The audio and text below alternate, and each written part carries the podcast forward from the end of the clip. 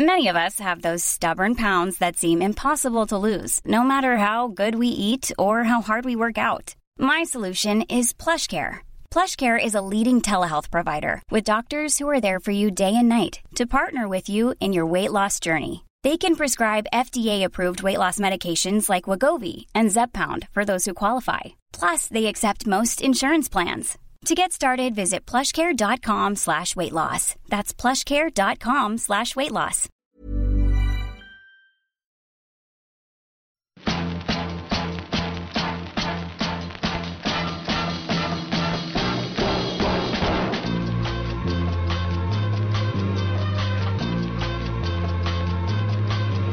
Spotzol, le podcast du gravel et du bikepacking, épisode 132, ici Richard Delhomme. Aujourd'hui, je me fais tout petit. Tout petit car je parle ou plutôt j'écoute attentivement une tronche.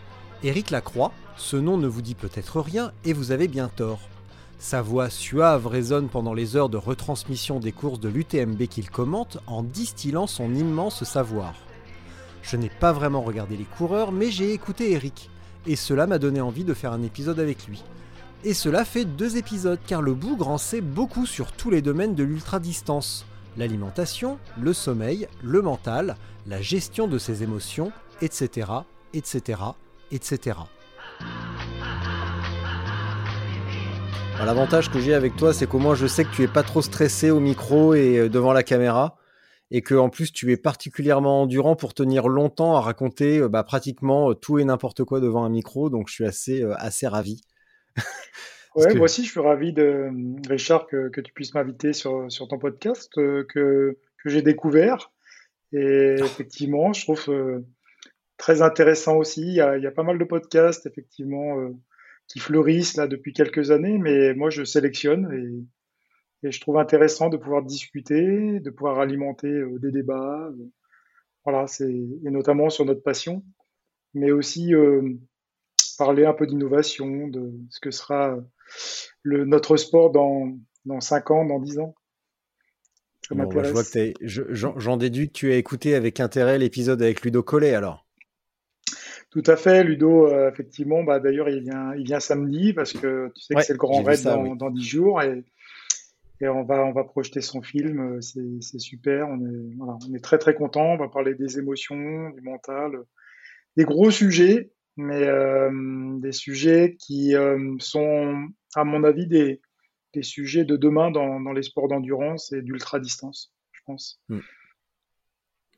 Bon, alors, on va replacer un petit peu tout dans le contexte. Euh, moi, je t'ai découvert par le ton, nom, ton nom ne m'était pas inconnu, mais fin août, j'ai regardé euh, attentivement le, live de l'UTMB et j'ai euh, j'ai évidemment beaucoup apprécié tes interventions. J'ai noté plein de trucs et c'est à partir de là que je me suis dit tiens, il faut vraiment que je fasse un truc avec Eric parce que bah, le vélo, la course à pied, j'aime bien, mais c'est bientôt l'hiver, bientôt l'automne et bah, les soirées Scrabble approchent.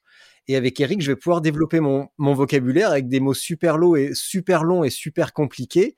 Et la moindre des choses, c'est que je puisse quand même expliquer ce qu'est la, la sarcopénie ou l'hyponatrémie.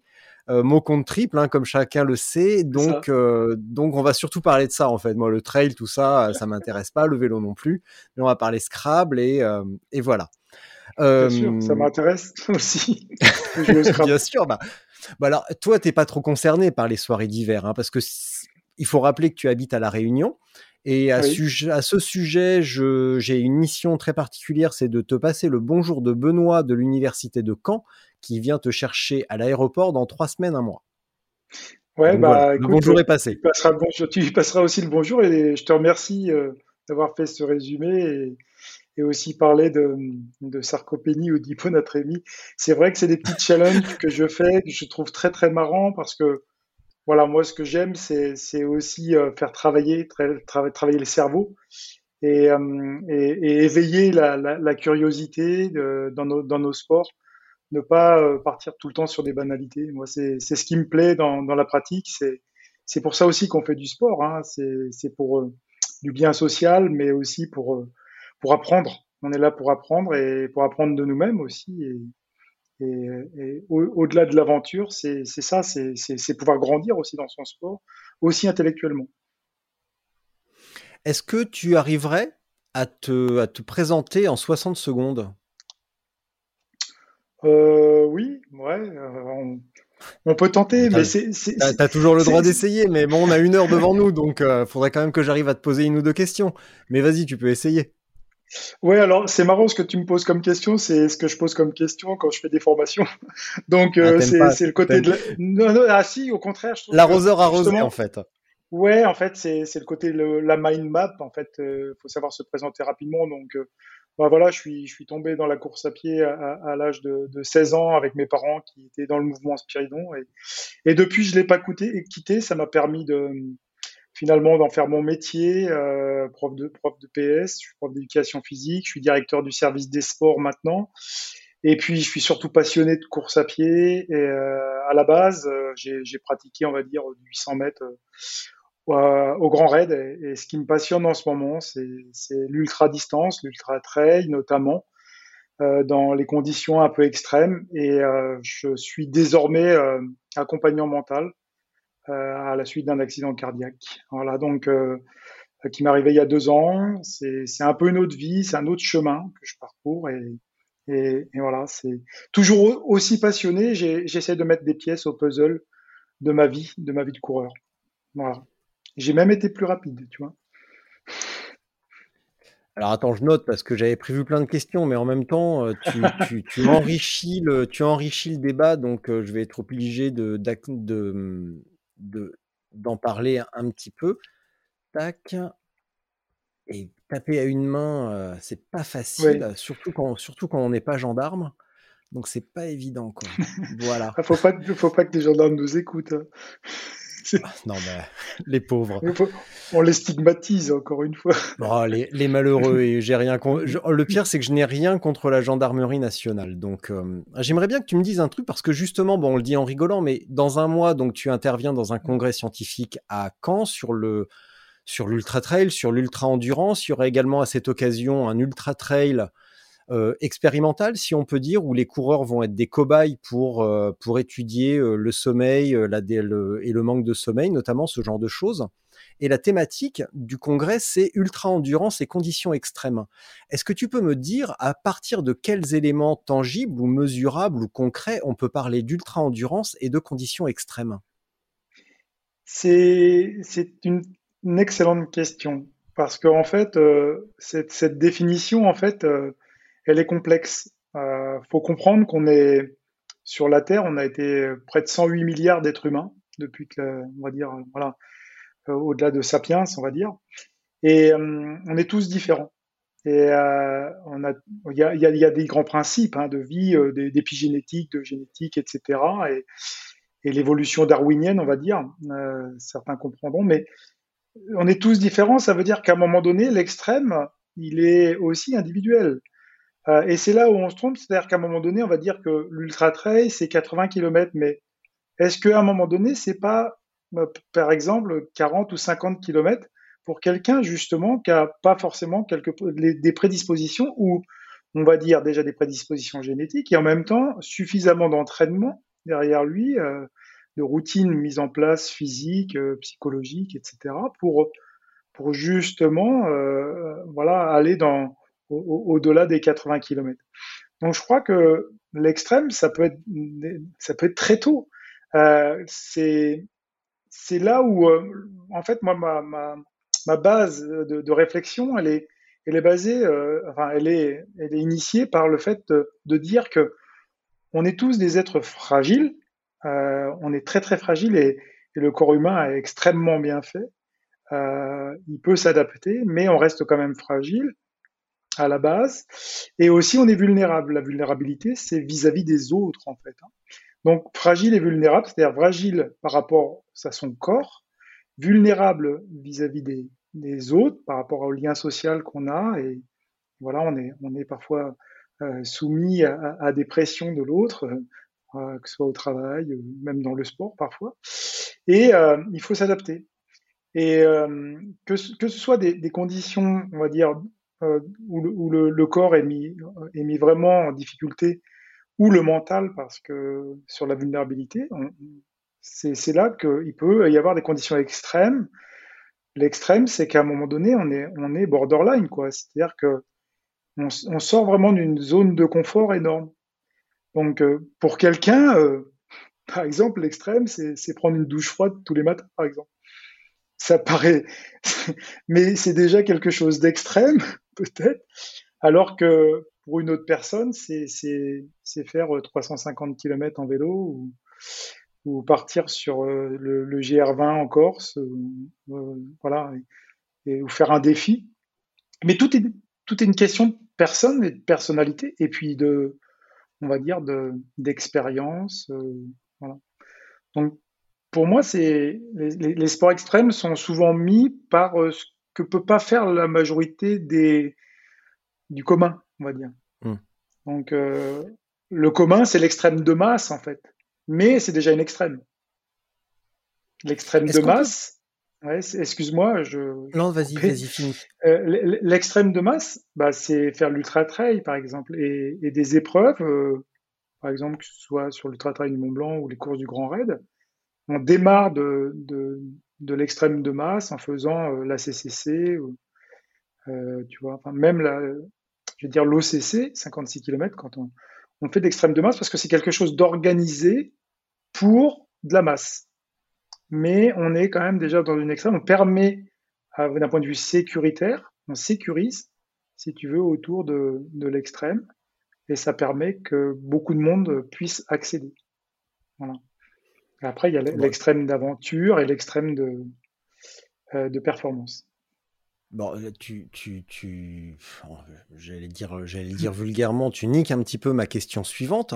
Est-ce que c'est ah, pas justement le, le, travers et un piège marketing de l'ultra à, à, promouvoir des épreuves longues, euh, alors que, bah, comme tu viens de le dire, l'ultra, l'extrême ou les conditions extrêmes euh, sont avant tout une question, des, sont avant tout des, des, des, des choses personnelles et que bah, pour certains, comme tu l'as dit, l'extrême et l'ultra peut être 40 km ou prendre une douche ou simplement de, démarrer un processus d'entraînement. Ça peut être déjà quelque chose de très compliqué.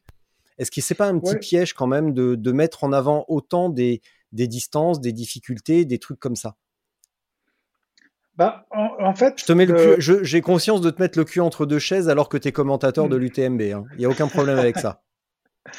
Non, non, j'ai pas, j'ai pas de problème. Euh, au contraire, j'aime avoir euh, justement ce genre de débat, de réflexion et on apprend tous les jours. Et puis les questionnements nous permettent de, justement d'aller plus loin. Euh, en fait, c'est vrai que il y a une surenchère un peu du long, mais c'est pourquoi? Parce que faut bien comprendre le fonctionnement du cerveau. Le cerveau, il a du mal entre guillemets, à, se projeter dans le présent ou, dans le passé, même si ça reste des pensées. On est, toujours à se projeter euh, sur l'avenir et, notamment euh, bah, essayer toujours, entre guillemets, d'être un peu progressiste, toujours euh, vouloir faire mieux.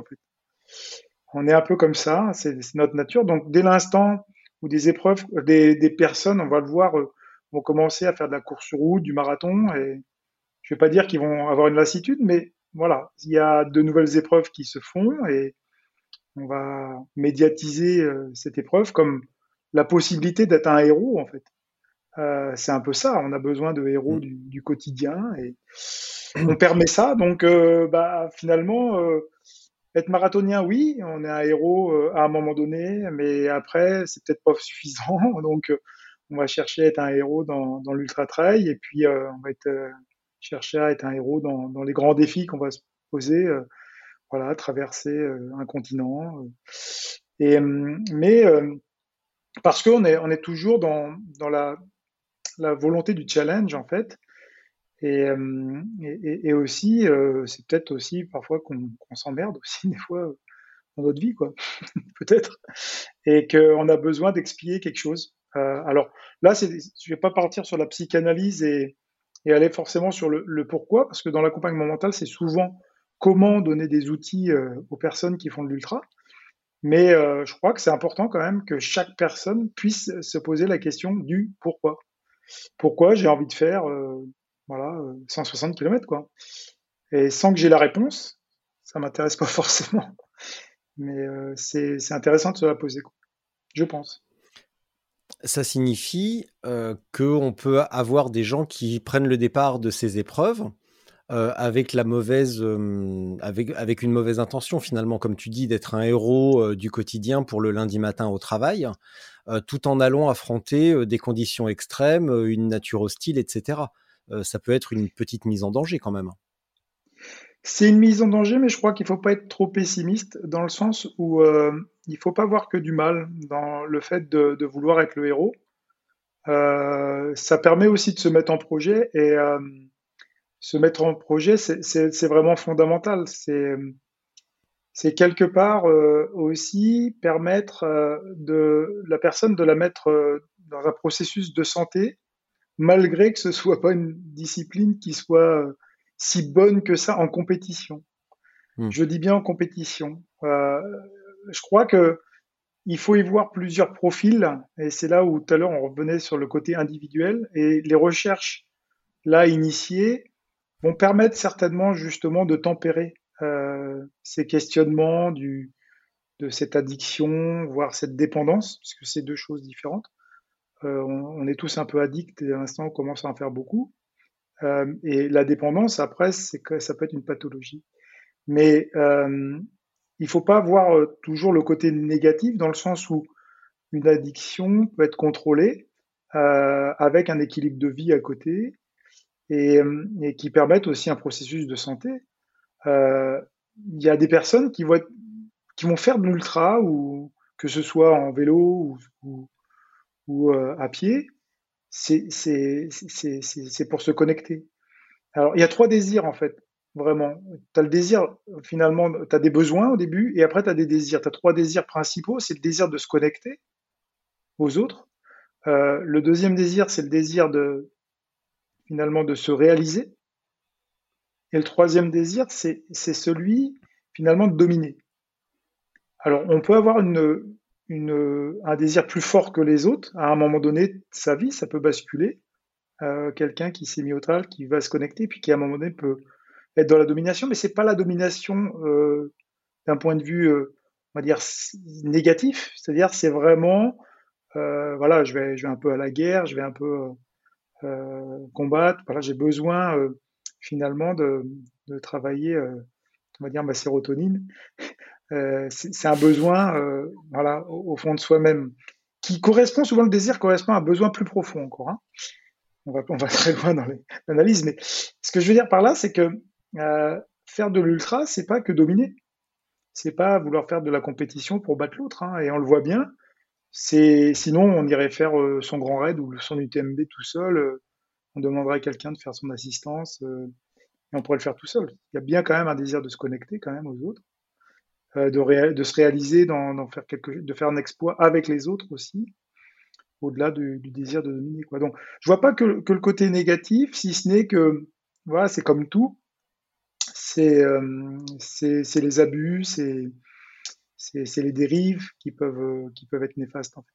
C'est là où, moi je demande aussi euh, à faire un travail sur, sur la connaissance de son activité, puis, et puis la connaissance de soi-même, quoi. Comment, on apprendre à vraiment se connaître, son corps, les effets euh, que, va produire telle ou telle séance, euh, euh, telle, telle ou telle compétition. Voilà, c'est ça qui est intéressant. Tu veux dire que même si on a des participants qui des participants peu expérimentés ou pas forcément ultra préparés ou qui ne vivent pas au, dans des conditions idéales, dire pour préparer un truc en montagne, tu veux dire que rien que le processus de préparation est déjà super positif pour la santé et que même finalement un abandon n'est pas si catastrophique parce que ils sont dans un processus de santé, de, sport régulier finalement. Oui, et puis euh, est-ce que tu t'es posé la question à un moment donné justement de, de préparer un grand événement?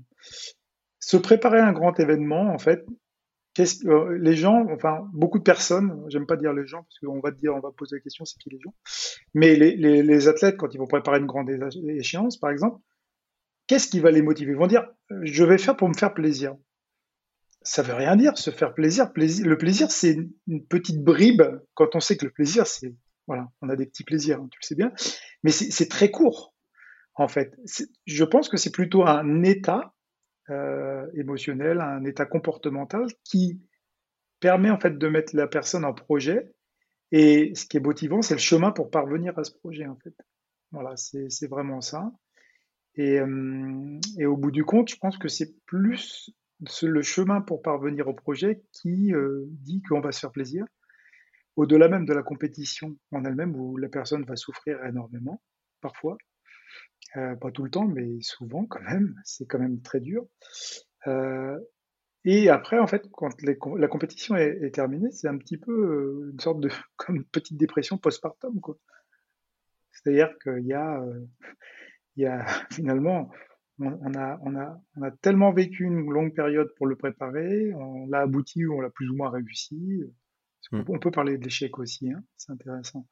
Mais c'est ça en fait, c'est la longueur du processus, du chemin pour parvenir, qui vraiment motive les gens, les personnes, les athlètes. Et donc, quand l'événement est passé, bah, c'est un petit peu le vide, éventuellement, tu veux, c'est ce que tu veux dire? Bah, je il n'y a, plus, de a, plus de projet, bah ça, ça non, j'ai pas de réponse à ça en fait. Euh, bah, ça, tu as préparé déjà des, épreuves euh, qui t'ont vraiment motivé et, derrière, euh, Bon, après, ça dépend des personnes aussi, tu vois. C'est est-ce qu'on arrive à, repartir, euh, à se remettre? Généralement, oui. Mais euh, on se remet pour justement refaire un chemin encore, mm. voilà, pour parvenir à, quelque chose de nouveau. Donc notre cerveau, il est bien, tu vois, projeté toujours dans l'avenir. Pendant le live de l'UTMB, notamment le live de la CCC avec la, la première euh, femme, tu as beaucoup parlé de réserve émotionnelle dans la pratique mmh. ultra. Est-ce que tu peux m'expliquer ça avec des mots simples? Alors, en, fait, euh, si tu veux, euh, comment te dire, euh, on est, on est des, êtres mimétiques. Donc, le mimétisme, c'est en fait le, tout petit va imiter, déjà tout petit, on va imiter les, les, gestes des autres. Mais par mimétisme aussi, on va, on va aussi euh, imiter euh, parfois le comportement des autres, les pensées des autres. Mm. Et on va aussi avoir cette intelligence mimétique aussi de pouvoir sentir les autres. Donc, en fonction de ce qu'on ressent, euh, souvent c'est ça, c'est dire ah je ressens plus ou moins la personne ou pas bien, ou une épreuve particulière, on, va finalement créer des émotions. Et les émotions, toutes simples, c'est ça peut être la peur, ça peut être l'anxiété. L'anxiété, c'est peur d'avoir peur avant une épreuve, par exemple. Même on peut, on peut encore la, trouver pendant l'épreuve. Euh, ça peut être la colère. Euh, ça peut être, voilà, c'est les, principales, mais ça peut être aussi la joie. Donc c'est vrai qu'il vaut mieux quand même avoir la joie.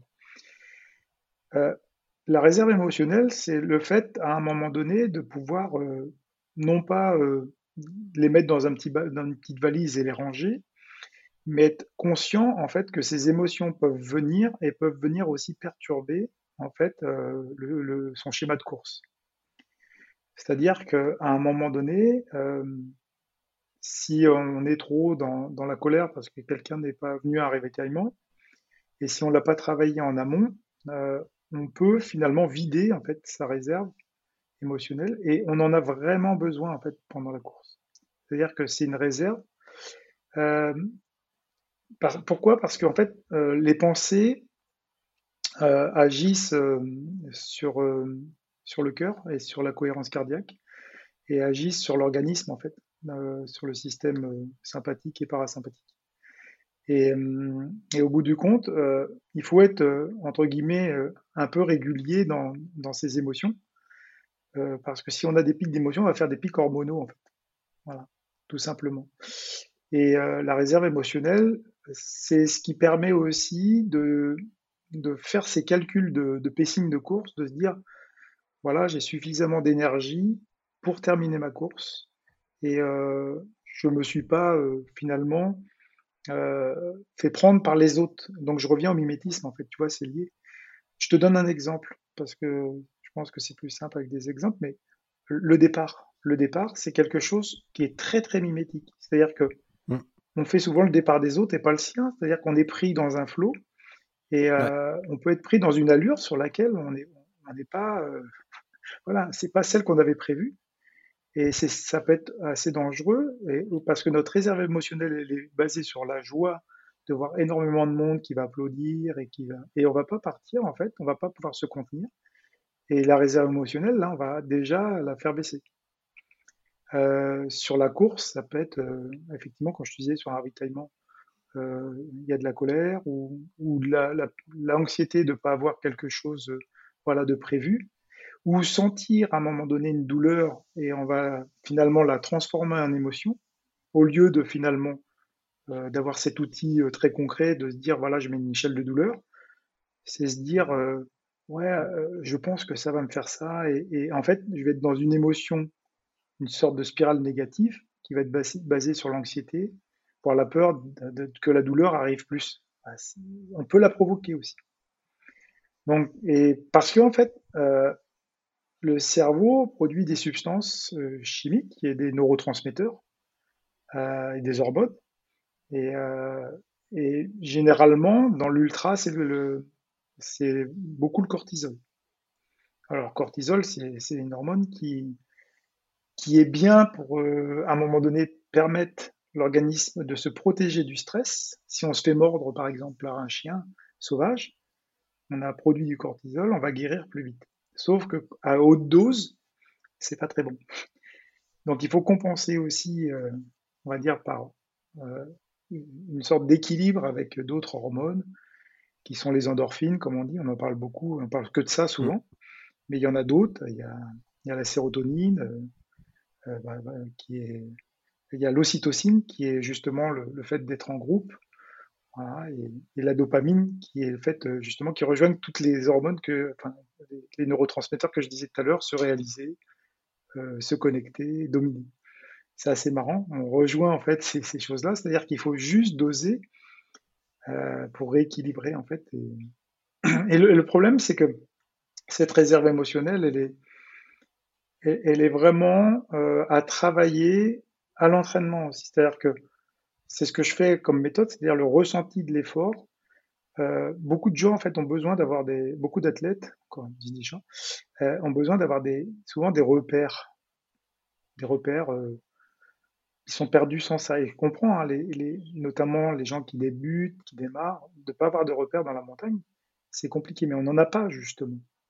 La fréquence cardiaque, on ne peut pas se fier à la fréquence cardiaque. Alors, euh, pourquoi? Parce qu'il y a une dérive cardiaque négative, c'est-à-dire que à un moment donné, ton cœur sur le premier tiers, il va être assez haut, mais regarde euh, toutes les courbes cardiaques sur les ultras, tu vas descendre vraiment, vraiment, parce que ton cerveau va protéger, en fait, si tu veux, lui, il va se protéger déjà, c'est la survie, c'est justement euh, les neurotransmetteurs, c'est la survie et c'est le cortisol, et en même temps, tu vas avoir une déshydratation, etc. Donc, le cardio au début il va peut-être être 150, 160, mais après, euh, sur le dernier tiers, tu vas être à 110, hein. et avec l'impression d'être à 150. Donc, si on ne fait pas un travail de réserve émotionnelle, c'est-à-dire basé sur le ressenti de l'effort, en essayant de contrôler un petit peu ces choses-là, avec des outils mentaux, euh, parfois ça peut être aussi l'abandon parce qu'il y a trop, trop de charges émotionnelles, euh, trop de choses qui se passent dans la tête qu'on n'a pas préparées. Donc, euh, je rôle de ça. Alors, souvent on dit, ouais, j'ai un mental d'acier, tout ça. pour moi, c'est de la connerie. On ne sait pas, on sait pas définir le mental et j'ai un mental d'acier jusqu'au jour où il n'y a plus rien. Parce que euh, l'épreuve, euh, elle est un petit peu plus difficile ou euh, on est dans une phase différente. Et le mental, c'est comme le physique, il y a des outils pour ça. Ça se travaille, ça se travaille à l'entraînement et, les gens pensent avoir le mental, des fois sans le travailler. Ils l'ont peut-être, hein, génétiquement, tant mieux. Euh, mais euh, la personne justement qui voit qu'à un moment donné c'est un peu faible, il faut vraiment travailler. Bah, tu vois, il y a, bah, au mois de mai, j'ai pas, j'ai déjà depuis un an, j'ai fait plusieurs épisodes avec Stéphane Brognard. Au mois de mai, on a passé trois semaines ensemble euh, sur son Tour de France à vélo. Et, et, après, on a refait un débrief et j'avais noté que sur les réseaux sociaux, beaucoup disaient gros mental et tout. Et je lui avais demandé, est-ce que tu es vrai? Est-ce que tu as un gros mental? Et il m'a dit, non, j'ai un mental organisé. Ça revient un petit peu à ce que tu viens de dire finalement. Ouais, on a fait la, la même formation avec. Euh, oh mince En fait, on a fait la formation à transfert d'accompagnement mental. Non, mais après, si tu veux, tu sais, une formation, c'est, ça reste une formation. Il faut vraiment oui. euh, bouquiner, euh, s'intéresser à tout ce qui sort, euh, aller vraiment sur PubMed, enfin, enfin tout, tout, ce qui est aussi recherche scientifique, mais pas que. Il faut s'intéresser à la philo, il faut s'intéresser aux neurosciences, il faut s'intéresser à la psychologie. C'est, en fait, ce qu'on a oublié, on parle de mental, mais c'est le cerveau, en fait. C'est notre cerveau et notre cerveau, c'est lui qui commande beaucoup de choses. Après, on a effectivement des, organes connectés, puisqu'on parle, on peut parler comme ça. Le cœur, euh, on, a, vu qu'il avait des connexions nerveuses s'est rendu compte qu'il y a des connexions nerveuses. Le microbiote, l'intestin, euh, il y a des connexions nerveuses. On dit que c'est le, le, le, deuxième cerveau, etc. Mm. Pour moi, c'est de la connerie aussi, parce que appeler un deuxième cerveau, non, il est connecté. On n'a qu'un cerveau, mais on a des organes connectés, en fait. Et c'est là où, où c'est intéressant, c'est-à-dire, on voit bien que il y a des choses qui sont automatiquement, et heureusement, parce que si tu te couchais bah, tu, tu, tu, pourrais mourir parce que tu ne pourrais pas respirer. Heureusement que ton diaphragme travaille tout seul. C'est une routine euh, grâce à ton système végétatif, etc. Euh, mais euh, qu'il y a beaucoup de choses connectées aussi et qu'on peut aussi, nous, euh, reprendre contrôle. C'est pour ça qu'on parle de la respiration. C'est la seule, et la, seule et unique manière de reprendre le contrôle, en fait, sur, euh, sur pas mal de choses et justement de retravailler sur la cohérence cardiaque parce que les, sur ses pensées et, agir vraiment sur son corps. C'est les, les, seules manières. Donc, les, les, choses aussi, c'est des outils mentaux, c'est-à-dire c'est, c'est vraiment, on est là sur des, ce qu'on appelle des théories cognitives, hein, mais c'est les outils mentaux, c'est des, choses sur lesquelles bah, on, on, va travailler dans la course. Ça peut être euh, finalement euh, euh, des choses qui soient basées sur, sur, sur une sorte d'attention, de concentration à quelque chose. Donc on parle d'ancrage, etc. Je ne vais pas aller dans les, toutes les théories, mais mmh. Ce qu'il faut, à un moment donné, c'est essayer d'aller chercher celle qui va te convenir. Le problème dans les méthodes actuelles, et je trouve, hein, c'est mon avis, il y a beaucoup de coachs, beaucoup de coach, beaucoup de coaching mental, c'est très bien. Sauf que moi, je suis pas trop pour une méthode, tu vois. Je suis pour des principes. C'est-à-dire une méthodologie, dès l'instant où on fait, on va faire que de l'hypnose ou que de, l'ancrage ou, ou, que euh, finalement une certaine théorie, bah, on peut se tromper parce que c'est comme la personne qui va faire 15 ans de psychiatrie, il va mince, elle n'est pas encore euh, guérie. Tu vois, enfin, c'est un peu dommage. Mmh. Donc, à un moment donné, il faut quand même aussi que la personne soit actrice euh, ou acteur de, de son projet et, et, peut-être qu'elle est plus sensible à quelque chose. Toi, tu veux peut-être être plus sensible à la création et à l'imaginaire qu'un autre, il va être plus sensible à quelque chose de très concret à mettre euh, dans son process euh, pendant sa course. Tu comprends? Oui, oui. Si je reviens à la réserve émotionnelle, mmh. ça veut mmh. dire que nous, si on rapporte ça à nos pratiques à vélo, souvent on entend dire il m'est arrivé ci, il m'est arrivé ça, grosse crevaison, éclatage de dérailleur, etc. pas de problème, je suis resté calme, j'ai réparé, je suis reparti. Et à l'inverse, on entend aussi des débutants dire il m'est arrivé ci, il m'est arrivé ça, j'ai complètement perdu mes moyens, j'ai pété un câble et j'ai abandonné une heure après. Ça veut dire que c'est un petit peu ça, c'est cette gestion des émotions et qui est aussi relative à l'expérience. Parce que souvent, ceux qui disent il m'est arrivé ça, mais c'est pas grave, je suis resté cool, j'ai réparé, c'est reparti, j'ai fini, ce sont aussi ceux qui sont les plus, parfois aussi les plus expérimentés.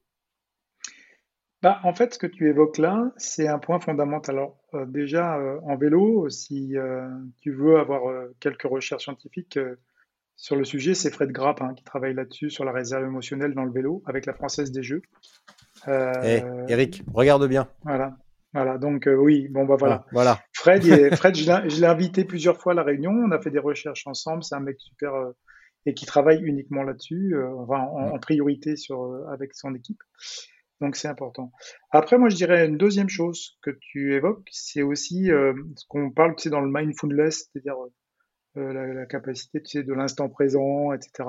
Mm. Là, là où c'est intéressant, tu vois, là je vais prendre un peu dans ce secteur-là, c'est que finalement, ce que tu évoques, le mec, ouais, il a cassé son derrière, etc., il est dans la rumination, ce qu'on appelle la rumination en mindfulness, c'est la rumination, en fait, c'est une tendinite du cerveau, C'est une inflammation du cerveau. C'est-à-dire, ruminer, à un moment donné, c'est euh, c'est pas bon parce que finalement, il faut être dans l'acceptation. C'est ça, en fait. Passer ce cap d'acceptation, c'est très difficile et ça demande du travail. Accepter qu'à un moment donné, bah, de toute façon, ça va pas changer. Le dérailleur, il est cassé. Et euh, effectivement, euh, là, je peux exprimer de la colère, pourquoi pas. Mais si je la comprends, c'est-à-dire, ouais, je suis en colère, je la comprends pourquoi, ouais, je suis en colère, ça me fait chier, mais voilà, j'accepte. Mais souvent, c'est une colère inconsciente qui n'est pas maîtrisée et qui va très très loin. C'est-à-dire que voilà, on, déverrouille complètement et, on se vide en fait de, émotionnellement. Au lieu de finalement, c'est pas de la contenir, c'est de la comprendre et de l'accepter. Je vais par exemple, à un moment donné, tu vas me dire quelque chose, euh, au lieu que je te, je t'engueule et, et je t'envoie chier, je vais te dire bon Richard, euh, voilà, je, suis en colère et je vais t'expliquer, je vais t'expliquer pourquoi je suis en colère. C'est pas la même chose que de dire oh putain t'es un pauvre con. tu vois parce que c'est, une, en fait c'est quelque chose d'inconscient que je dire. Tu vois c'est, quelque chose que je vais dire à tout le monde quand euh, je, vais mettre de l'agressivité. Mais si moi je la comprends, déjà c'est déjà une étape. C'est pas tout le temps le cas. C'est pas tout le temps le cas, c'est-à-dire que effectivement il y a une subtilité. Une subtilité, c'est-à-dire que justement, on peut le doser, en fait, à un moment donné, et presque en rire parfois. Je vais peut-être allumer la lumière parce que je. C'est exactement ce que j'allais te dire parce que euh, bon, c'est bientôt à l'heure. Tu m'accordes une seconde? Mais bien sûr, Eric. Vas-y, vas-y. Voilà. Voilà. je sais que c'est bientôt Halloween et que on, va, tous beaucoup rigoler avec un humour sordide. Euh, ça, me fait rire parce que dans certains podcasts, il y en a qui vont même pisser, tu vois. et le mec, il laisse tout seul. Bon, bah, je lui. Ouais, mais ça, c'est les mauvais podcasts. ça laisse tomber, ça, c'est c'est scandaleux, ça. Franchement, jamais il, vient, il me viendrait à l'idée de faire un truc, euh, un truc pareil. Bah, je vais te dire un truc. Fred euh, Grab, ça, je lui ai écrit deux trois fois sur Twitter parce que je voulais vraiment faire un épisode avec lui. Euh, en plus, on mhm. s'est, on se connaît depuis, enfin, on se connaît. Non, on s'est rencontrés il y a 10 ans, ouais, peut-être 12 maintenant. Euh, à Besançon, on faisait un truc avec euh, avec Thibaut Pinot. Il était encore au CC Etup, il était encore amateur. Et j'ai la chance immense d'avoir des parce que c'était pour un, c'était pour un article pour un magazine anglais, donc je faisais les photos. Et j'ai euh, eu la présence d'esprit de faire des Polaroids de de Thibaut Pinot encore amateur avec une touffe de cheveux et tout. Donc j'ai la chance d'avoir d'avoir des, des, clichés assez uniques de Thibaut Pinot très jeune quand il était encore amateur et et c'est c'est plutôt rigolo. D'ailleurs, c'est des collecteurs qui, qui, qui, sont sympas. ouais, bah, j'attends, j'attends, j'attends qu'ils vieillissent un petit peu et qui que ça aille un petit peu mieux pour les re... Ouais, je vais les revendre exactement. Bah, je vais attendre qu'ils reviennent un petit peu et qu'ils reprennent un petit peu pied et qu'ils qui nous fassent une, une, très belle saison 2022. Et puis, et puis voilà. et si on parlait de la sarcopénie dans tout ça? parce que j'ai noté ça parce que tout simplement ça me non, bravo tu avais déjà fait ta blague pendant l'UTMB euh, je vois que monsieur a un show bien rodé superbe. Ça ça m'a un petit peu ça m'a un petit mm. peu touché parce que du coup j'ai 44 ans je vois bien qu'il y a déjà une, une, petite fonte musculaire qui est euh, qui est euh, qui est enclenchée sans mm-hmm. qu'il y ait nécessairement de perte de force. Je peux pas dire que bah évidemment je suis moins moins alerte qu'à 25 ans mais euh, je peux pas dire que je ressente vraiment une baisse de performance. Par contre, je vois bien quand même une baisse de, densité, de densité musculaire. Est-ce que tu peux revenir là-dessus et justement comment comment la contrôler? Alors, il s'agit pas maintenant que je reprenne des cuisses de bodybuilder, mais surtout que j'ai très très peur des piqûres, donc ça me paraît mal engagé. Mais qu'est-ce que c'est comment on peut la contrôler et éventuellement reculer un petit peu l'échéance? Et est-ce que c'est possible? Alors, il faut bien comprendre que c'est un petit peu plus complexe. C'est-à-dire que la, structure musculaire, elle, est innervée. Euh, il y, a, un schéma neuronal, il y a des nerfs qui, viennent innerver. C'est comme, euh, tu vois, la, lampe que tu vas allumer. Il y a un fil électrique qui va au boîtier mm. euh, central. ton boîtier central, c'est le cerveau. Hein. donc, il y, a des ramifications. Et, ton fil électrique va jusqu'à la lampe. La lampe, c'est ton muscle. C'est-à-dire que ta lampe peut très très bien marcher, mais si tu veux, c'est aussi la, contraction musculaire, c'est-à-dire le, si tu veux, l'impulsion électrique qui, qui, peut être déficiente. Alors, pourquoi elle est déficiente? Parce que bon, des fois, on, surutilise, c'est-à-dire qu'on va surutiliser euh, finalement un muscle. Donc, euh, là-haut, ça va fatiguer, et donc ça va envoyer un, un influx finalement euh, moindre.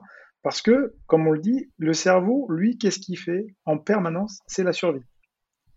Lui, il a l'instinct de survie, c'est-à-dire qu'il prendra toujours les décisions les plus courtes, les plus brèves, les, celles qui vont être aller à l'essentiel. Et euh, tu vois, euh, il va pas aller chercher, voilà. Donc il va baisser. Euh, Qu'est-ce qui se passe? Quand tu as un peu une fonte musculaire À partir d'une trentaine d'années, on va globaliser. Hein. Donc ça veut dire que au bout du compte, tu as moins de structures musculaires disponibles.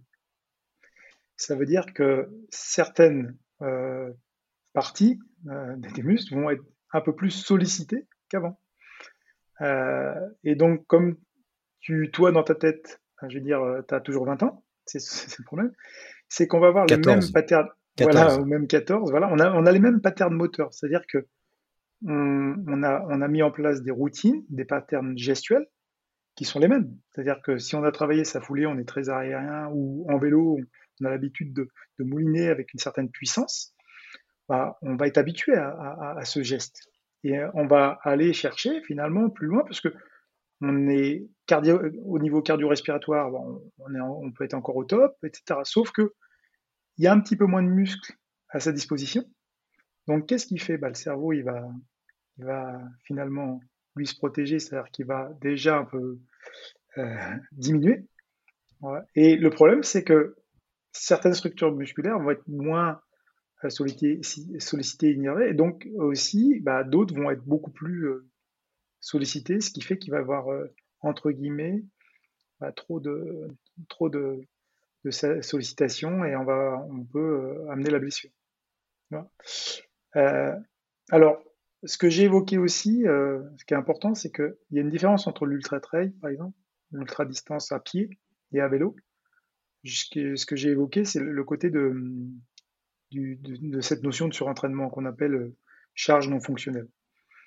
En fait, en course à pied, on a généralement, quand on est en surcharge en fonctionnel, en surentraînement, on, a une douleur, on se blesse. Alors qu'en vélo, on va mettre un petit peu plus de temps, on peut avoir du surentraînement physiologique.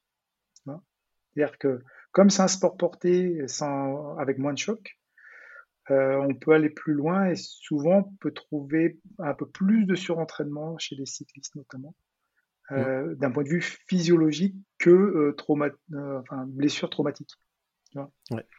Et là, il faudrait aller voir les études, enfin, les recherches expérimentales, etc., voilà, pour voir. Mais on le voit bien qu'il y a beaucoup plus de blessures en ultra-trail, en, ultra-distance, à pied, qu'à vélo, sur notamment tout l'appareil locomoteur. Donc, et, c'est là où vous faites très vigilant en vélo, c'est-à-dire que comme c'est un sport porté, il peut y avoir une fatigue vraiment plutôt physiologique. Et, euh, euh, justement, on peut, euh, à un moment donné tromper un peu le cerveau. C'est-à-dire que on trompe pas le cerveau quand il y a avec tous les chocs qu'il y a en ultra trail. À un moment donné, lui il va se protéger.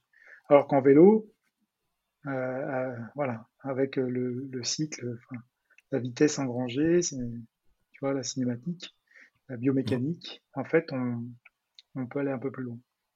Voilà. Donc la, la, sarcopénie, en fait, c'est une fonte musculaire, hein. tout simplement. Hein. Tout simplement, ouais. C'est ça. Et, et, on le voit bien, elle est très très. Euh... En fait, il y a une courbe hein, en U inversée euh, euh, qui, qui, montre que, bah, tu vois bien, les personnes âgées, euh, il y a vraiment une fonte musculaire, on voit bien. Souvent assez maigre, voilà, en, fin de vie, malheureusement. Hmm. C'est la, destruction de la cellule, hein, tout simplement. J'en avais parlé dans un épisode avec euh, Jean-Yves Couput. On avait parlé un petit peu de, de Joe Frill, que tu connais certainement, parce que c'est en plus le fondateur de, de Training Peaks.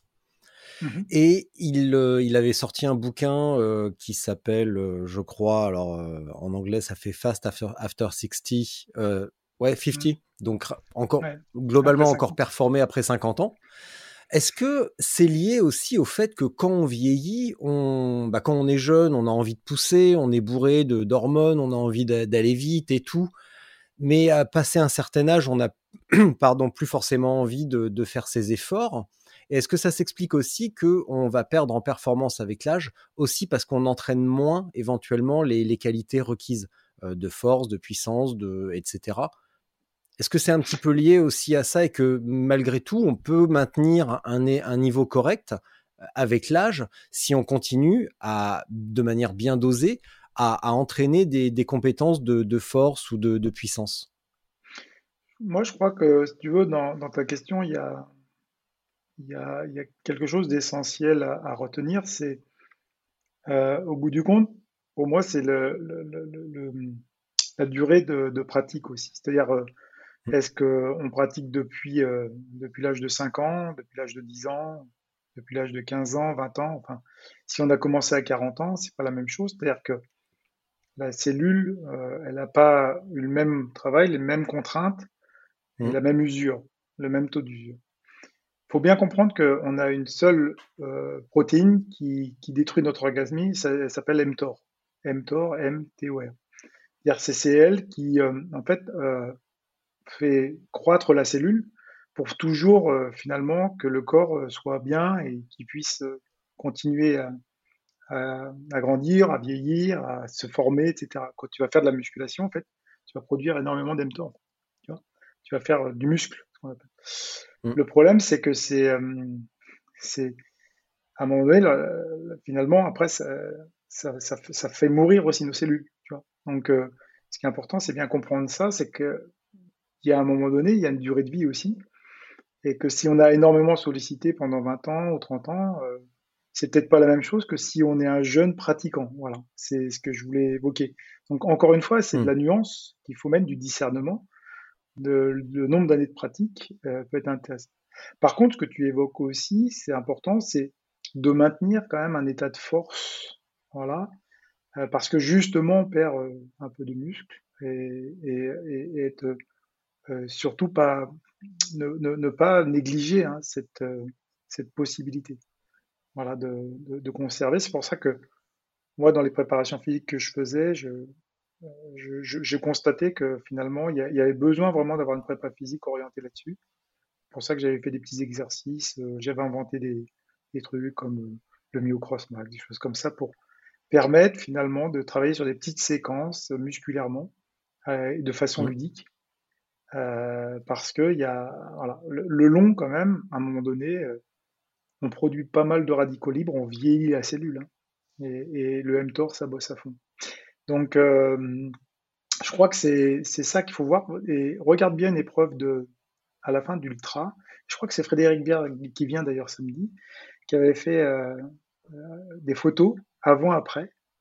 C'était assez hallucinant de voir le visage mmh avant et après l'épreuve. C'était, euh, on a l'impression qu'il y avait une 10 ans ou 15 ans d'écart, euh, rien qu'après une course. Quoi. Donc, on voit bien qu'il y a quand même, euh, voilà, c'est pas, il y a quand même un, vieillissement, voilà, de, la série mmh.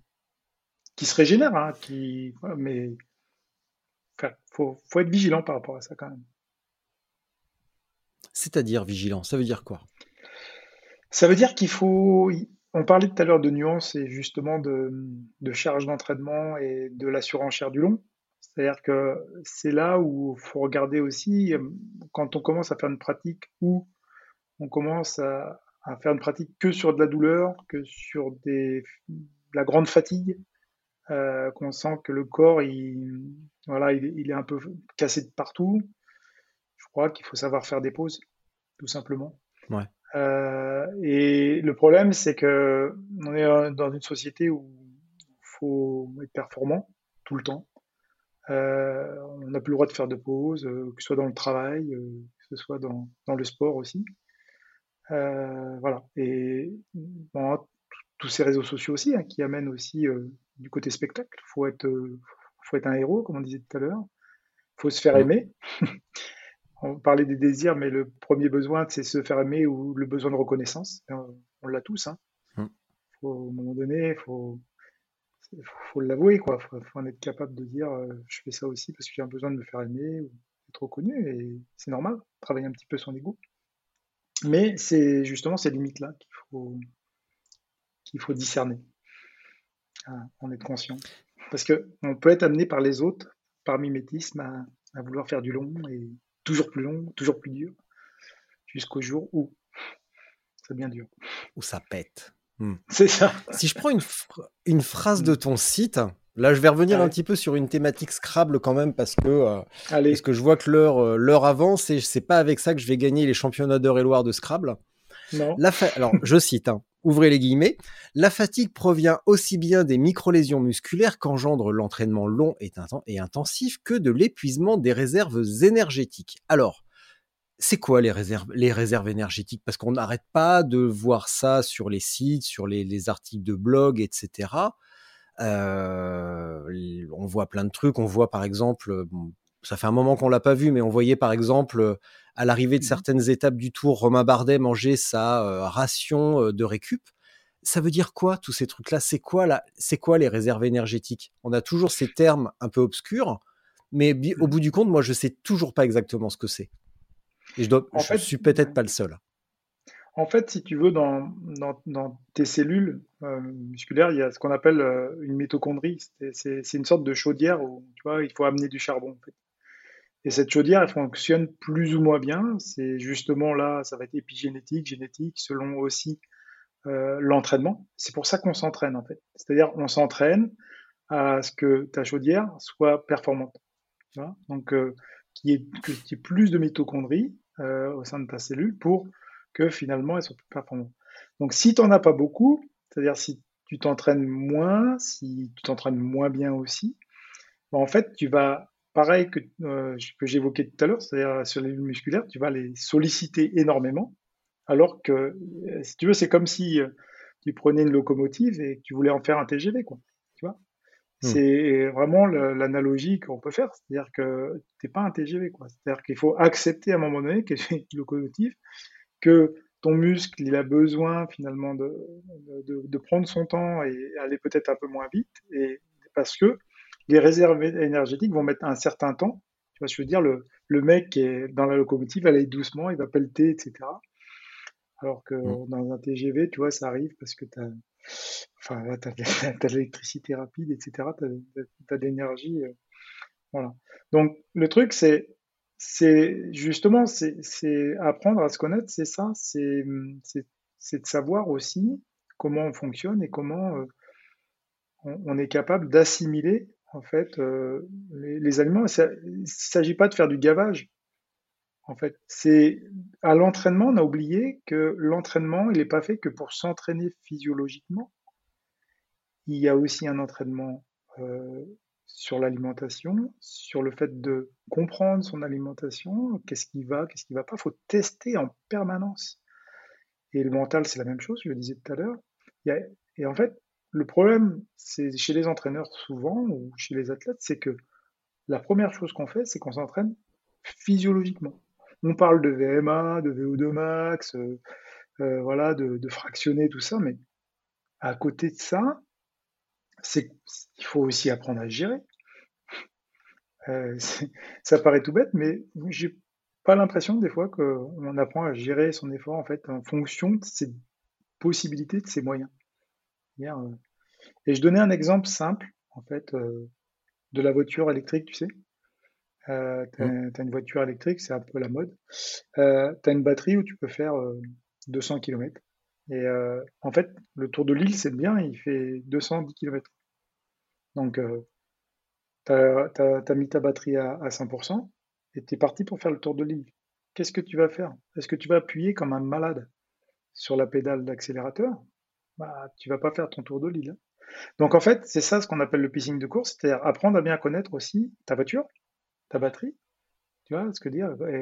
Voilà, à un moment donné, il faudra, peut-être la recharger. Mais ce que je veux dire par là, c'est appuyer sur la pédale d'accélérateur, euh, tu vois, de, à bon escient.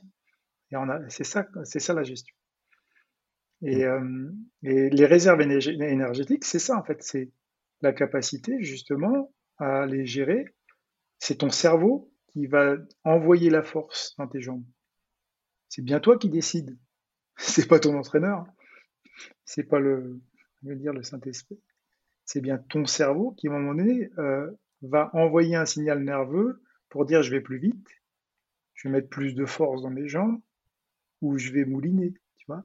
Donc c'est ça qu'on a, tu vois, il y a encore vraiment beaucoup d'apprentissage à travailler sur ce ressenti de pédale, un peu d'accélérateur. Je trouve ça, je trouve l'exemple, il est, il est vraiment flagrant. C'est-à-dire, on le fait en voiture, mais on ne le fait pas en courant.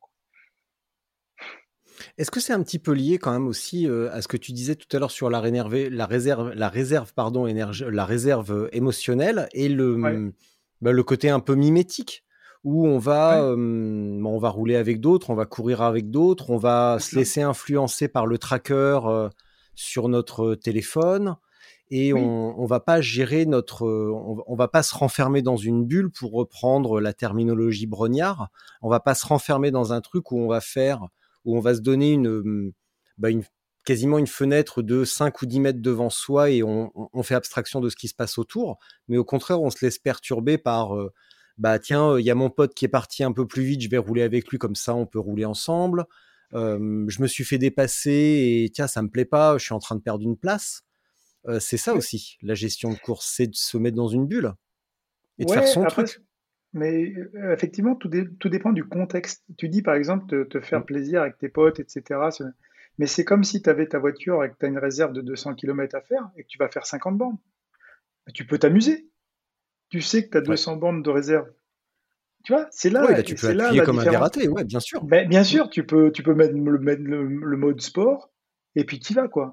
Et là, voilà, c'est donc la voiture, effectivement, euh, ça va peut-être lui faire du bien, ça va un peu la débrider, etc. Mais à un moment donné, quand tu as une épreuve, il faut bien que tu la gères aussi en fonction de tes, tes capacités, de tes disponibilités. Sur le long, à un moment donné, j'ai l'impression aussi qu'on parle de VO2, c'est bien, mais c'est quand même la gestion économique.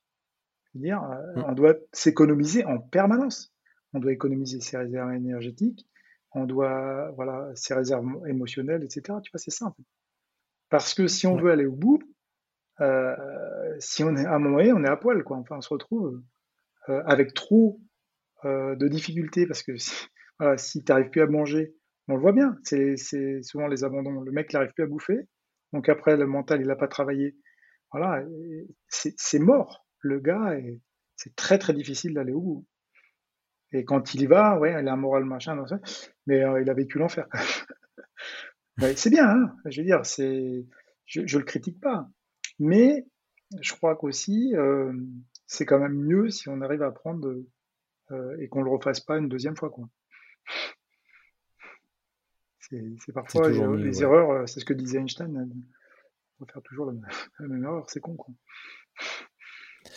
Ouais, je l'avais déjà cité celle-là, euh, que j'ai plus la phrase précise, mais que la folie, c'est euh, répéter euh, plusieurs fois le même processus et espérer un résultat différent. C'est complètement con.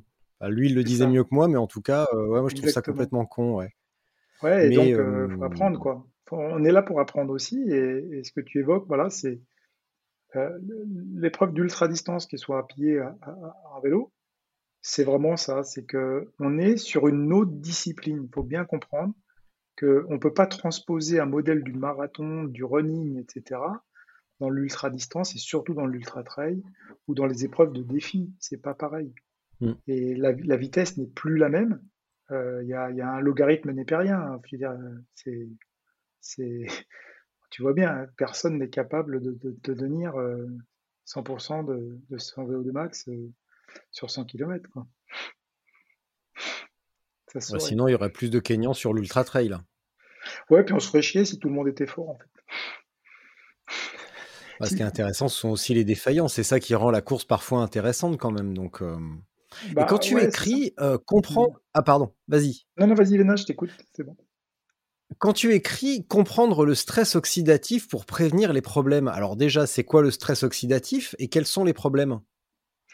Alors, le stress oxydatif, si ah! tu veux, c'est les, radicaux libres, en fait, ce que je te disais. C'est-à-dire que mmh. quand tu fais du, très long, en fait, euh, tu, tu, il y a un processus de, vieillissement de la cellule et, finalement, l'oxygénation n'a pas forcément des très très bonnes vertus pour le corps. Ça a des effets délétères à un moment donné, c'est-à-dire qu'on produit des radicaux libres énormément. Que, et euh, voilà, c'est le radical libre, c'est le vieillissement de la cellule en fait. Hein. Donc euh, euh, le stress oxydatif, c'est ça, c'est-à-dire que bah, quand même, quand tu es 50 heures dans la montagne, à sans arrêt bouger, courir.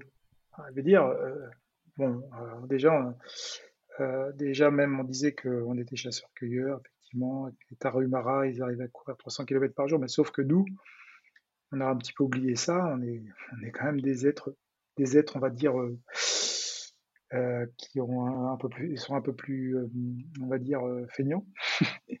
et, et c'est normal qu'à un moment donné, je veux dire, le, corps, il comprend pas, quoi. Il y, a, il y a quand même un stress pour lui de faire 50 heures. Parce que c'est difficile de le retranscrire à, l'entraînement, faire 50 heures. Et pourtant, c'est ce qu'on voit. La majorité des gens qui vont faire le grand raid vont terminer en 50 heures. Hein. Voilà, c'est la majorité des gens. Et des, coureurs euh, dans 10 jours. Hein. Euh, mm. Il y, a quand même. Euh, c'est pas anodin. C'est bon pour la santé. on s'entraîne, etc. toute l'année. Mais le jour de l'épreuve, on est quand même dans une situation alors, j'aime pas le mot se dépasser, mais parce que je trouve ça con. Parce qu'on va pas avoir un hologramme ou machin, mais sortir de sa zone de confort, oui, je préfère. C'est-à-dire que on sort vraiment de sa zone de confort. Vraiment. Hmm. Vraiment. Tu vois euh, et, parce que justement, les autres nous poussent à ça. Euh, ça peut être la famille, ça peut être. Euh, voilà. Et on est programmé, on a été programmé pour le terminer. Mais, mais quand même, hein, on est un peu borderline quand même, hein, surtout quand on est un peu moins près.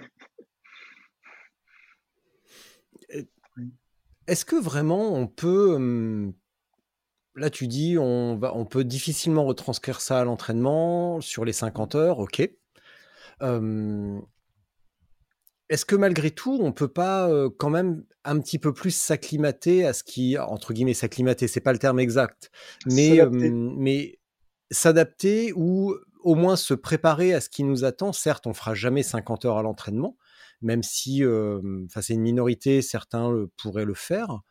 Est-ce que vraiment ça doit rester l'inconnu ou on, ne peut quand même pas s'adapter un petit peu plus et rechercher un maximum d'adaptation à ce qui nous attend?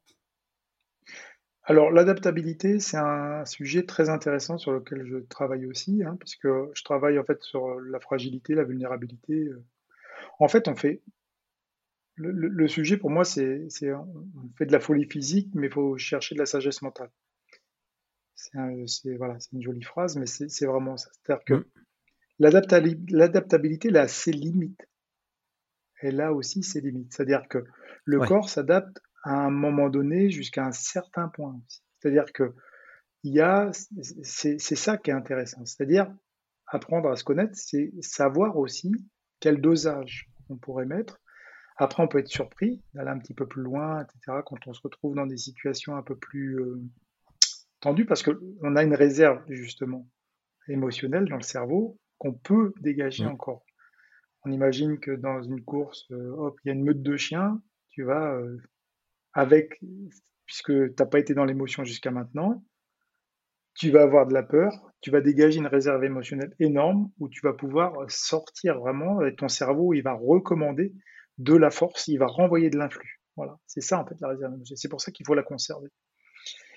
Mais euh, si tu veux, ce, versant-là, euh, ce, terme-là d'adaptabilité, euh, il, est, quand même limité. C'est-à-dire que c'est pour moi un chemin, le chemin pour y parvenir, c'est un peu le, petit caillou, comme dans tout truc que tu fais dans ta vie. Tu mets des petites pierres pour traverser la rivière et tu, tu pas la montagne pour mettre un gros galet pour passer quoi. Euh, et ça, dans la préparation mentale, peut-être que Stéphane te l'a dit, mais faut pas être dans le roi soleil, quoi. C'est-à-dire que le roi soleil, on va tout de suite dans les marécages. C'est-à-dire que si on imagine qu'on va pouvoir être un surhomme et, et tout péter et qu'on va réussir, euh, voilà, on se gourre, quoi. C'est, ce qu'il faut, c'est, c'est, mettre plein de petites choses en, en, place pour justement le jour de l'épreuve que tout ça, ça se, ça se coordonne. Parce qu'on peut switcher, en fait. À un moment donné, ça peut être sur un versant mental, ça peut être sur un versant de l'alimentation, ça peut être pas mal de choses. Et toutes les petites choses qu'on a fait à l'entraînement, bah, c'est ce qu'on appelle un résiduel. Hein. Euh. Alors, j'aime pas trop parler de, l'école russe parce qu'il parlait de cycle. Et j'entendais un podcast la dernière fois, le cycle, c'est un peu, euh, c'était un peu euh, relié un peu au dopage en fait en Russie. Euh, mais si tu veux, ouais, bah oui, malheureusement, bah oui. on était programmé. Moi, je, je, je enfin, sur, sur, sur, la programmation, c'est vraiment mettre des, des, choses en place, euh, si tu veux, qui permettent de, de faire une, une sorte de puzzle. C'est ça qui. Je construis un puzzle, en fait, je fais mon grand raid. Ah, il y a telle ou telle pièce et, et je les assemble et, et, tous les éléments concordent à un moment donné pour, pour faire un joli tableau, quoi. C'est mais l'adaptabilité, oui, il faut être, faut être vigilant avec ça parce que euh, c'est, on, reste quand même assez fragile et on a les pouvoirs, on a ces pouvoirs, mais on, le banalise. Tu vois, ce que, moi, ce qui me fait peur, c'est qu'on banalise les exploits euh, des gars comme Daen, Kylian Jornet, etc. Et sauf que bah, tout le monde veut faire ça et puis euh, bah, il y en a plein qui se pètent aussi. Tu vois, mm. ça peut être même dangereux. Attention, ne, euh... banalisons pas les, cette capacité d'adaptation. Bah, c'est ce que c'est ce que j'essayais de te dire peut-être de manière maladroite sur justement les, les, les, athlètes, les trailers ou cyclistes, coureurs divers qui veulent se mettre sur des gros trucs après avoir vu euh, euh, bah, des, des, trucs sur Insta ou euh, un documentaire sur Kylian Jornet et se disent ouais moi aussi j'ai envie de faire ça, ça a l'air mortel. Puis ça fera tellement bien en plus au boulot mais c'est c'est quand même c'est quand même pas possible pour la majorité. Ouais, alors justement, je voudrais revenir parce qu'en en, entrée, tu, on avait parlé tu sais, d'outils d'information, de décision, etc. Ce qui est important à un moment donné aussi, et dans les dans l'accompagnement mental, c'est cette capacité de pouvoir décider, d'être dans l'action. Mmh. Mais pour décider, ça s'apprend aussi. Et c'est là, euh, en, fait, par mimétisme, on va aller copier, etc. C'est normal, c'est l'altérité. On va prendre un peu, je vais prendre un peu d'un tel, un tel. Sauf que euh, beaucoup, en fait, copient le modèle des, grands champions. C'est une connerie monumentale. Enfin, c'est-à-dire que mmh. les gars, ils ont un tel bagage, un, tel, épigénétique, euh, génétique, etc., qu'il faut faire vachement gaffe, quoi. Tu vois. Mmh. Et, mais, mais, pas que. Pas... Oui, vas-y, vas-y. Mmh. Oh, juste, je termine, euh, désolé de te couper, mais en fait, le, processus de décision, il est fondamental. C'est-à-dire qu'à un moment donné, tu as énormément de connaissances. Et là, on est dans un monde qui est bourré de connaissances, mais énorme, de partout. Ça sort de partout, euh, mmh. les réseaux sociaux, les machins. Qu'est-ce que je dois prendre Le problème, c'est qu'à un moment donné, dans ces connaissances, tu vois, je vais aller chercher de l'info l'info qui m'intéresse, c'est-à-dire sur l'ultra, je vais prendre, etc. Le problème, c'est que cette information, il faut se l'accaparer et ça devient des données, des données personnelles. Et ça, tu vois, le problème, c'est que déjà l'information, sait pas la trier, on ne sait pas laquelle est plus importante. Donc, il faudrait savoir la trier. Et laquelle est plus importante pour moi en ce moment, qu'est-ce que j'ai besoin, pas ce que l'autre a besoin ou ce qu'il va me dire que je dois faire, mais moi, et je me l'accapare en données, c'est-à-dire une donnée que je vais travailler. C'est-à-dire, par exemple, si j'ai des problèmes intestinaux ou des problèmes il y a, y, a, ça à un moment donné, quelles données je vais prendre et qui me correspond à moi? C'est quoi mes problèmes intestinaux? Euh, Est-ce que c'est dû euh, à la chaleur Est-ce que c'est dû à une mauvaise digestion? Donc, je vais tester des choses. Je vais tester une telle alimentation, telle autre, euh, voilà. Mais en fait, on est là sur ouais, mais il m'a dit que faut pas prendre de gluten, faut pas. Mais et toi, est-ce que ça te convient Enfin, tu vois, c'est là, tu vois, savoir décider, c'est aussi un moment de savoir se positionner soi-même. Hein. Et ça paraît banal ce que je dis, mais les gens le font pas en fait. Bah non. Bah non, pas du tout, parce que là déjà, tu, tu, tu parles d'un comportement sur les réseaux sociaux et sur Internet en général avec la masse d'informations que l'on a là, on parle d'un truc entre guillemets futile qui est euh, le sport, euh, le vélo, la course à pied, aller se balader en montagne et tout, c'est bien, mais ça reste quand même futile d'une certaine manière. Mmh mais on l'a vu aussi là depuis deux ans que bah, ce type de comportement de prendre une information et de pas savoir la trier, la hiérarchiser et de prendre et de se dire est-ce que c'est valide, est-ce que c'est pertinent, est-ce que c'est faux ou est-ce que ça correspond simplement à ce que j'ai envie d'entendre, bah, c'est ce qu'on vit depuis deux ans et et tout à l'heure, tu, parles, tu disais, tu parlais en rigolant des Russes. Euh, bah, il, y a deux, il y a deux jours, j'ai vu à la librairie que le bouquin de Grigory Rodchenkov est traduit en français. Euh, celui qui a révélé le, donc le directeur du laboratoire de Moscou, euh, qui a révélé l'ampleur du, du, dopage d'État en Russie. Et, et c'est aussi relatif aux, manipulations d'élections, de plein de trucs. il suffit de regarder le documentaire sur Netflix qui s'appelle Cambridge Analytica, sur la manipulation de masse. Et enfin, il y a plein de trucs. On pourrait aussi parler d'un autre documentaire qui s'appelle, j'ai oublié, sur l'assassinat d'un journaliste saoudien. Et mmh. surtout vraiment le, le, le, le matraquage pardon, massif mmh, d'informations dans, dans, un sens et après qui est relayé par l'algorithme des réseaux sociaux et qui fait qu'on voit, on revoit ce qu'on a déjà vu et on finit par voir que ce que bah, on en, que ce qu'on a déjà vu finalement, je l'ai déjà dit, donc ça, ça colle, et on, on voit que ce qu'on croit finalement. Et, et on n'arrive plus à faire à discerner ce qui est pertinent, ce qui est juste, ce qui est bien sourcé, argumenté, euh, avec des faits plutôt que des arguments. Euh, oui, mais moi je pense que ça c'est pas bien. Moi je pense qu'on nous manipule, etc. C'est donc on le prend dans un truc nu entre guillemets oui, anodin, comme le vélo ou la course à pied, mais ça, mmh, ça a une échelle bien plus, bien plus importante. Et quand tu parles de mimétisme, je le vois dans, tu vois, dans notre pratique vélo qui est naissante.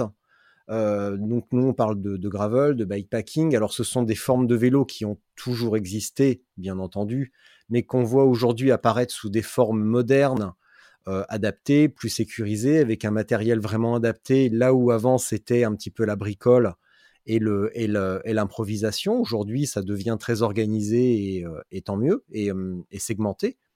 Mais on voit aussi beaucoup de, comportements mimétiques où les sur les réseaux, je vois des, pratiquants avoir des réflexions que bah, j'ai l'impression que c'est un copier-coller. En fait, ils ont lu ça sur un blog, ils ont lu ça sur un site internet, vu dans une vidéo, et finalement, ils ne reproduisent ils, font que reproduire un mode de pensée, un monde de fonctionnement sans se demander mais attends un instant, est-ce que ça correspond à ce que j'ai envie de faire? Est-ce que ça correspond à ce que je peux faire? Et est-ce que ça correspond pas aussi un petit peu à la un petit peu au folklore de la pratique? Parce que pour rentrer dans les cases, euh, et ça peut-être que ça rejoint ton, ton, truc sur le besoin d'acceptation et de, lien social, euh, pour rentrer dans les cases, eh ben, il faut faire comme si, il faut pratiquer de cette manière-là, il faut s'habiller de cette manière-là, parler de cette manière-là, pratiquer de cette manière-là mais peut-être que beaucoup n'ont pas envie de faire ça, tout simplement. ce que tu évoques, effectivement, c'est le, Alors, il y, a plusieurs choses dans ce que tu dis, c'est-à-dire, effectivement, revenir sur le, côté factuel, euh, c'est important, euh, mais comprendre que on est des êtres mimétiques, émotionnels, et qu'on doit se construire quand même des outils pour, euh, pour continuer à vivre. Donc, des outils souvent concrets, et euh, parce que fait, euh, le ressenti, euh, c'est bien. les émotions, effectivement, on peut les comprendre, c'est bien. C'est important aussi de les, laisser, jaillir parfois, et c'est super. Sauf qu'à un moment donné aussi, c'est nos prises de décision et nos comportements qui vont, être importants. C'est-à-dire ce qu'on va faire vraiment dans la pratique.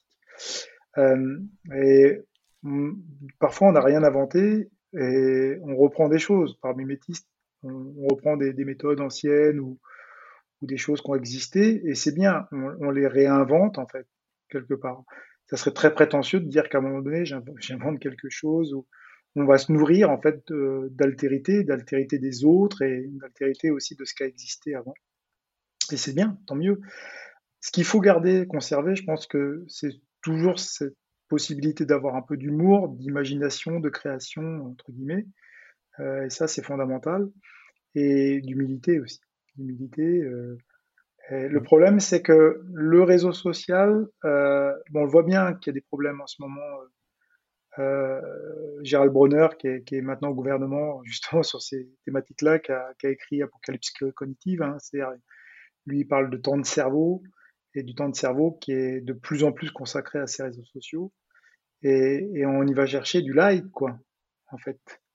Euh, et parce que on est en permanence, si tu veux, dans la zone de récompense. C'est-à-dire que notre première impulsion, c'est justement émotionnel, c'est d'aller chercher de la, récompense. Euh, et le problème, c'est qu'on va en chercher tout le temps. Euh, et on va en chercher de plus en plus, et ça devient addictif, voire dépendant. Voilà, donc euh, ce qu'il faut, c'est justement revenir à moi, ce que j'essaye de montrer dans la pratique de l'ultra, c'est au contraire se battre un petit peu pour ça, pour éviter, c'est-à-dire d'en avoir conscience. Effectivement, on peut avoir du like, du machin, c'est bien mais c'est de comprendre aussi ce qu'on fait, c'est aussi de remettre des valeurs, euh, des valeurs justement, euh, et conserver ces valeurs de partage, tu vois, comme on échange là, euh, de pouvoir justement voir aussi ces, ces côtés d'échange qu'il peut y avoir sur les courses, parce que ça nous a manqué pendant deux ans et d'humilité. Enfin, tu vois, remettre tout, tout, ça un peu au centre du village parce que euh, parfois on va un peu loin, quoi. Euh, c'est c'est chacun à un moment donné voulait faire son faire son propre défi pour sa propre machin et ça, ça devient chiant hein, sans déconner après tu suis plus les défis ça se banalise quoi c'est-à-dire le côté extraordinaire c'est quoi maintenant on va, on va faire 500 bandes avec une plume dans le cul tu vois? Enfin je rigole non mais non, mais c'est une super idée en plus. Hein. C'est une super idée. Franchement, je vais y réfléchir. Enfin, je vais surtout réfléchir à la, à, la couleur de la plume. Parce que le reste du concept, euh, bah, je trouve ça plutôt ça, funky, quoi. Mais...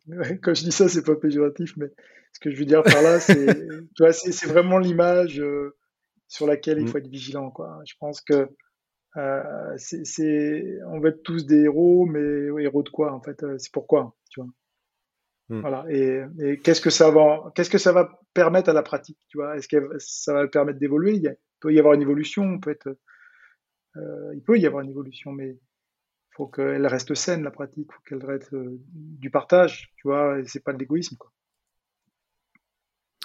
Alors Eric, alors déjà, pour conclure sur la partie euh, réseaux sociaux, je vous encourage à aller voir sur euh, Netflix un documentaire qui s'appelle Derrière nos écrans de fumée, qui explique parfaitement ce mécanisme de dépendance euh, et ce mécanisme de récompense dont tu parlais à, l'instant. Et également, ces jours-ci, on a pu lire des articles sur les difficultés qu'ont Instagram et Facebook à justifier les, bah, on va dire, le design des applications pour, pour renforcer ce côté addictif ils ont de plus en plus de mal à, expliquer euh, certains choix euh, pour rester dans une certaine éthique. Et euh, également, tout à l'heure, tu parlais du côté, enfin, de, du, du, du, de l'héritage de chasseur de l'humain.